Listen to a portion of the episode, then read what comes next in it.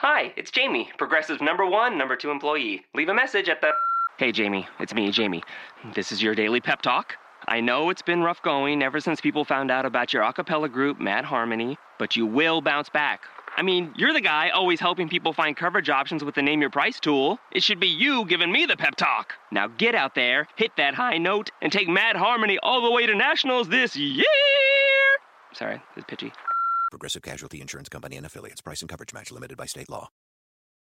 Swings to Hood, left-hand dribble behind the back, lost the ball, comes back to get it.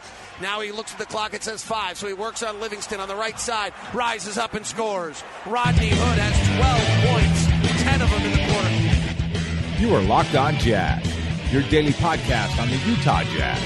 Part of the Locked On Podcast Network, your team every day. It is Locked On Jazz for the 3rd of May. The Warriors get Game 1. What's there to take away? Did the Jazz play badly? Did the Warriors play badly? Or maybe, did the Jazz play well and the Warriors play badly? Or did the Warriors play well and the Jazz play badly? Or is it a combination of it all? We'll touch on all of it coming up on today's edition of Locked On Jazz. Pow! How are you? I'm David Locke, radio voice of the Utah Jazz, Jazz NBA insider. Welcome to the Wednesday edition of Locked On Jazz. Tomorrow will be Facebook Live from the hotel in San Francisco, so make sure you are ready for that and have your questions ready. Today's show is brought to you by Gemalto. I've enjoyed Dan Spence and Gemalto. Gemalto is the digital leader in security in the ever interchanging, increasingly connected world that has all sorts of data issues for you if you're a company. Gemalto does a wonderful job of protecting you once the breach happens. So what Gemalto does is a lot of people try to protect the perimeter. It doesn't really work. And right now, only 4% of 1.4 billion records breached had proper encryption. So what you've got to do is work inside of Gemalto's system that has been used by major companies here in the Bay Area. Oracle, Palo Alto Networks, NetApp, IBM, Oracle. I mean, some of the biggest companies in the world are using Gemalto to give them the security that they need. It's a 3-step process that they install and put in and implement for your company to make sure that you are safe once the breach happens. Unfortunately, in this day and age, trying to stop the breach is probably a waste of time. Protecting yourself so when the breach gets in, you're all right. Analogy to last night, they're going to pull Rudy Gobert out of the middle. You got to make sure you don't have some way that back cuts are getting layups. It's just going to happen. So that's where you use Gemalto, and Dan Spence comes to help you out. 801-540-3024. That's 801-540-3024. Gemalto is the digital leader for global security. Dan Spence is your regional sales manager here in Utah at 801-540-3024. Give Dan a call. All right, I'm just going to break down the game, bunch of thoughts for you. All of those aspects. There's a lot to talk about. There's a lot of different opinions on it. I thought it was, you know, we saw the Warriors to some extent without. Here's what's interesting. I thought, just big picture for a second, and then we'll do our pin. I thought we saw the Warriors as a regular team. I think that's the Warriors off a 9-day layoff. I think that's the Warriors as being good but not great. I think that's the Warriors. I think that's the Warriors just kind of as their team without anything really clicking or going nuts, and that is either daunting or that is the reality. I don't know. So that's just my big picture. I'll get it to you in a second. Tyson Lyons is our pin today. My name is Tyson. I'm writing from Phoenix, Arizona. I've been a lifelong Jazz fan from a small town by the name of Preston, Idaho. I have extremely fond memories of watching the Jazz play throughout my youth. I remember looking forward to the winter because of junior Jazz and the opportunity to go with my team on a 2.5-hour drive south to watch Stockton Malone play in the nosebleeds.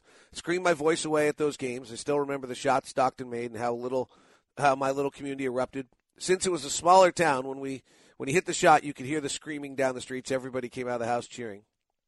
Now I carry my carry on watching my Jazz play whenever they come to town. Luckily, I ran into Earl Watson down here and talked to him about his Jazz days as well. Really cool guy. My wife and I love attending games during the regular season when Rudy blocked that final shot. It's always good to go to Jazz Sun games down here. We were sitting down behind the Jazz bench with a bunch of other fans having a blast. I love the sports team can bring these random people you don't know together. We high-five, we hug when Rudy had a big block. Thanks for all you do bringing such great stuff to the Jazz fans. That's Tyson Lyons in Phoenix, Arizona. All right, big picture to start off here today. I thought the Warriors' speed really, really bothered the Jazz. I thought the speed and the smarts bothered the Jazz. They're coming at you with their length, with their athleticism, with their style. At one point, I felt like it was a runaway cable car coming down California Avenue. Really coming at you hard. The Jazz, coming off the slow series with the Clippers, I don't think we're prepared for that. The same way the Spurs were not prepared for the slow series after the slow series with Memphis when they saw the Rockets. We didn't get run by 40, but I thought that was evident. The speed. The second one, and I think this is a level of focus that, you know, the guy said all the right things coming in, saying, you know, you have to make sure that you pay attention every possession and you're totally focused and all of those items. But I don't know if you really know what that means until you live it. And I think the Jazz lived it, where the back cuts in the third quarter when they were really humming and the switching they make defensively, you blink for 1 second, they either correct themselves or they take advantage of it or you get on the top side of it. They're really remarkable in their connectivity, as well as their ability on the defensive end. They're so smart defensively. They just have the answers. Draymond seemingly was switched onto every single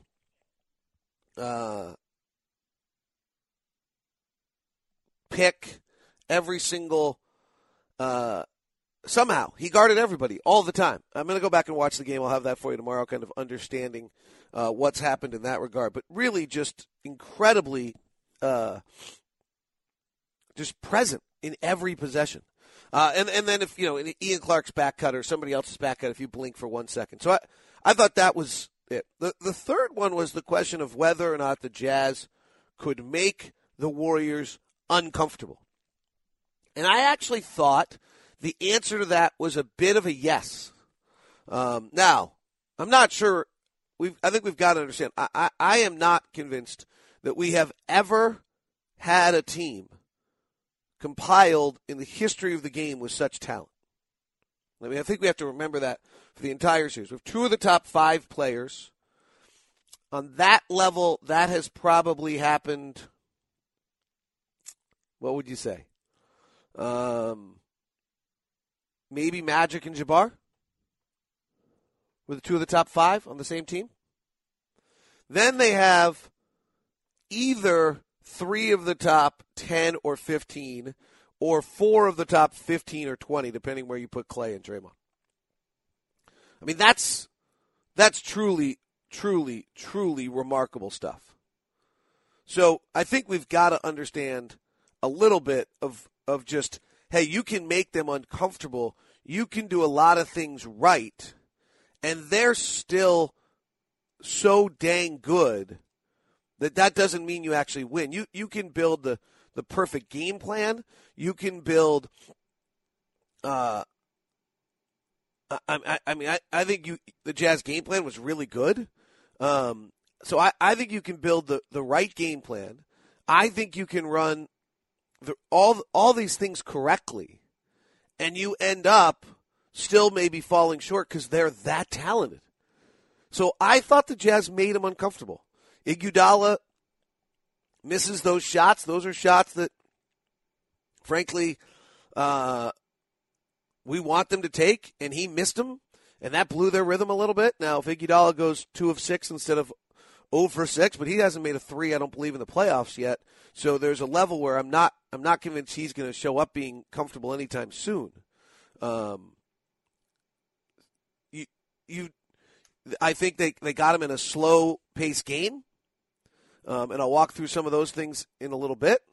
So I really generally think that the Jazz did make the Warriors a bit uncomfortable in this game. This was not the Warriors' free-flowing, up-and-down, carefree game. I think the Jazz showed the Warriors that they're going to have to work. Now, the Warriors are so terrific that, you know, that might not have a tremendously large impact on whether you win or lose games. But that, you know, until the burst, the incredible burst that happened in the third quarter, you know, that's how the Jazz kind of stayed in this game. Every time they made a bunch of plays, they were right back in it. Now, this game was, let's not overdo it. This game was not particularly close in the sense that once the Warriors got up by 10, the Jazz only were never inside of 10 again, except for 1 minute at one point and 30 seconds for another. So it's never as though the Jazz threatened in that. All right, let me walk through some of the specific things in this ballgame that I saw that I wanted to mention. Okay, so I think I've got my first clear. That one is the Jazz played well, but the Warriors are that good. Is the first thing that struck me. I mean, if you kind of look at the numbers, by the way, the Warriors' offensive rating and the Warriors' defensive rating is right on their season average. You'd like the Jazz to keep their defense, the Jazz defensive rating or the Warriors' offensive rating to be below their season average. You would like to believe that we are good enough defensively to be able to get them below their season average. Offensively, you know, we're 12th in the league offensively. They're number 2 in the league defensively. I don't know if that does mean that we get above our average. I think that actually might be a little unlikely, frankly. That would probably be my guess, is that that's not a likely scenario, that our offense ever reaches a level of being above its regular average. Turnovers is an issue for two reasons. One, we're not forcing any of them. And we don't force turnovers. It's not something we've done. It's not the style of defense we play. That's particularly cumbersome in this series because the Warriors the Warriors have a tendency to turn over the ball. That's kind of their weakness. When they only get 7 turnovers, which I believe was a franchise record, fewest, that's a lot of shots by incredibly talented offensive players. Right? Like that's a little bit of an issue, is that they are so incredibly talented offensively that if we're not forcing any turnovers, then they get too many looks. And I don't have a really good answer on that one because it's not who we are. We are not a team that does force a ton of turnovers. That's generally not the club style of play. We're not overextending. We're trying to keep everything in around, particularly in this series, where we would like to keep them off the rim. We were not able to do that. We were not able to keep them off the rim the way we would regularly want to. That would be the area where we did not have an impact on the game. All right, so the other one is turnovers on the other side. When we turn the ball over, Dan Clayton had this. It was really good. When we turn the ball over, they scored every live ball turnover they scored. That's incredible. Every live ball turnover they scored. And I have to go back and watch the film. I'm using Dan's note there that of whether they scored right away or they just got us at a disadvantage or, you know, or how that played. I haven't watched the film. The other one is they fast break 25% of the time off of a miss. So, I mean, some of this just gets to we've got to shoot a little better, which goes back to I'm not entirely convinced how much better we can be offensively than we were that night in this series. I think that's going to be a hard one to figure out. However, if we can make some more shots, they do a tremendous job of running off of those misses. 25% of misses turn into fast break opportunities for them. And their effective field goal percentage in transition is 76%. Now that's, so it's 1.5 points per possession. That's getting to be just incredible. And so anything we can do to keep them out of transition, which is frankly the only really good thing to do because they're just that good, is to make shots. Which is not always the easiest answer here. I mentioned the rim. They are the number one shooting team in the restricted area. They shoot 67%. The league average is 61%. They were 20 of 28 in Game 1 in the restricted area for 71%. So that's a big number we've got to take away. They're the number one mid-range shooting team in the league. They were 61% in the mid-range. I mean, at some point, if they're 61% from the mid-range, this is where you just got to tip your hat. We were able to control their three-point shooting, so they weren't special in that traditional way, as they were 7 of 29 in their three-point shooting, and they were 11 of 18 in the mid-range. Our game plan is to force them into unassisted twos. We only, I think, got 5 of them during the game, but they're 20 of 28 at the basket is fast breaks, back cuts, open floor, pulling Gobert to the free throw line, sending guys behind him. They're really, really good at that. And this is something where I think as the series goes on, we'll get better. We've got to get them out of that 71, 67% range at the rim. Rudy's got to have an impact in that regard to do that. I actually thought, despite getting spun like a top twice on the same play, which was one of the most remarkable things I've ever seen, that Rudy did a decent job when switched out on Steph, which is a miserable assignment. I thought he really did a nice job. I think I mentioned Draymond and his ability to just somehow get involved in every single defensive play. So the Warriors didn't really make shots. They didn't have that great offensive game. I think the Jazz are responsible for that. Maybe there's going to be a game in this series where the Warriors do make shots and they do go nuts. But, you know, this is a team that their last game out had 44 points in the first quarter, an NBA record. I thought the Warriors were uncomfortable in the half court. I think the numbers would bear that out. I think Andy Larson and KSL had that the Warriors were at about 1 point per possession in the half court, maybe even less. So I think you saw that the Warriors got a bit out of rhythm, as we had hoped the Jazz would do to them. Interesting, by the way, the general feeling from all the Warrior writers and people who cover the Warriors that the Jazz were really good last night. That was the general feeling from everyone, was that the Jazz were good last night. That they were impressed that how the Jazz handled last night. That coming off the short series and not a lot of prep time, that they didn't. That they thought the Jazz were really going to get run out of the building, and they didn't. The Jazz, by the way, above the break three, were 5 of 23 shooting yesterday. And here's where you just begin to wonder, like, well, the Warriors' defense on above the break threes is number one in the NBA at 32%. They defend that shot better than anyone else in the league at 32.1%. The league average is 35. 3 percentage points is a lot. In fact, only no other teams within a percentage point. Boston, I think Chicago and Boston are at 33. And Milwaukee. So, you know, here the Jazz go 5 of 23 on above the break threes. Is there something to the Warriors' defense in the way in which they're impacting you to not get the looks or not get the rhythm in your looks that you want? I mean, might have to give them credit for some of that. Not sure. Hayward goes 2 of 9. I don't know if they were all above the break. They usually are. Rodney goes 0 for 4. Joe hit him, but he hit some corner threes. George Hill goes 1 of 3. So now what?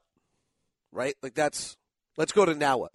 Now what, we're still playing the what might be historically the greatest team to ever be compiled, okay? And that's not going to, unfortunately, that's not going to change in this year. But here's a thought for you. The great Bulls team that won 72 games we played in the finals, when Jordan left, they became a 50-win team with Pippen.